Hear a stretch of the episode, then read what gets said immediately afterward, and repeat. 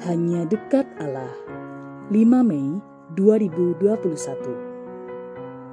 Nasihat-nasihat.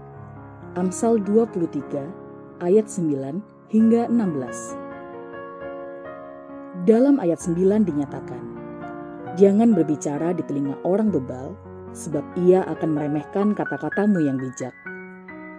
Nasihat ini sangat logis. Mengapa pula kita berbicara kepada orang yang akan meremehkan kita?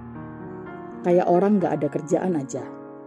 Bahkan bisa membuat kita tanpa sadar menyakiti diri sendiri. Namun, baik jika kita memandang Amsal ini dari sudut orang yang mendengarkan. Berbahagialah jika kita masih mendengarkan nasihat. Mengapa? Sebab orang itu tak menganggap kita bebal dia sungguh menghargai kita. Buktinya dia masih mau menyediakan waktunya yang berharga untuk mengasihati kita. Ayat-ayat berikutnya juga sangat logis. Kita dilarang merampas hak milik orang lemah. Sebab Tuhanlah yang akan membela mereka. Ya, ngapain pula kita mesti melawan Allah? Berkait pendidikan dalam ayat 13 tertera, Jangan menolak didikan dari anakmu, ia tidak akan mati kalau engkau memukulnya dengan rotan.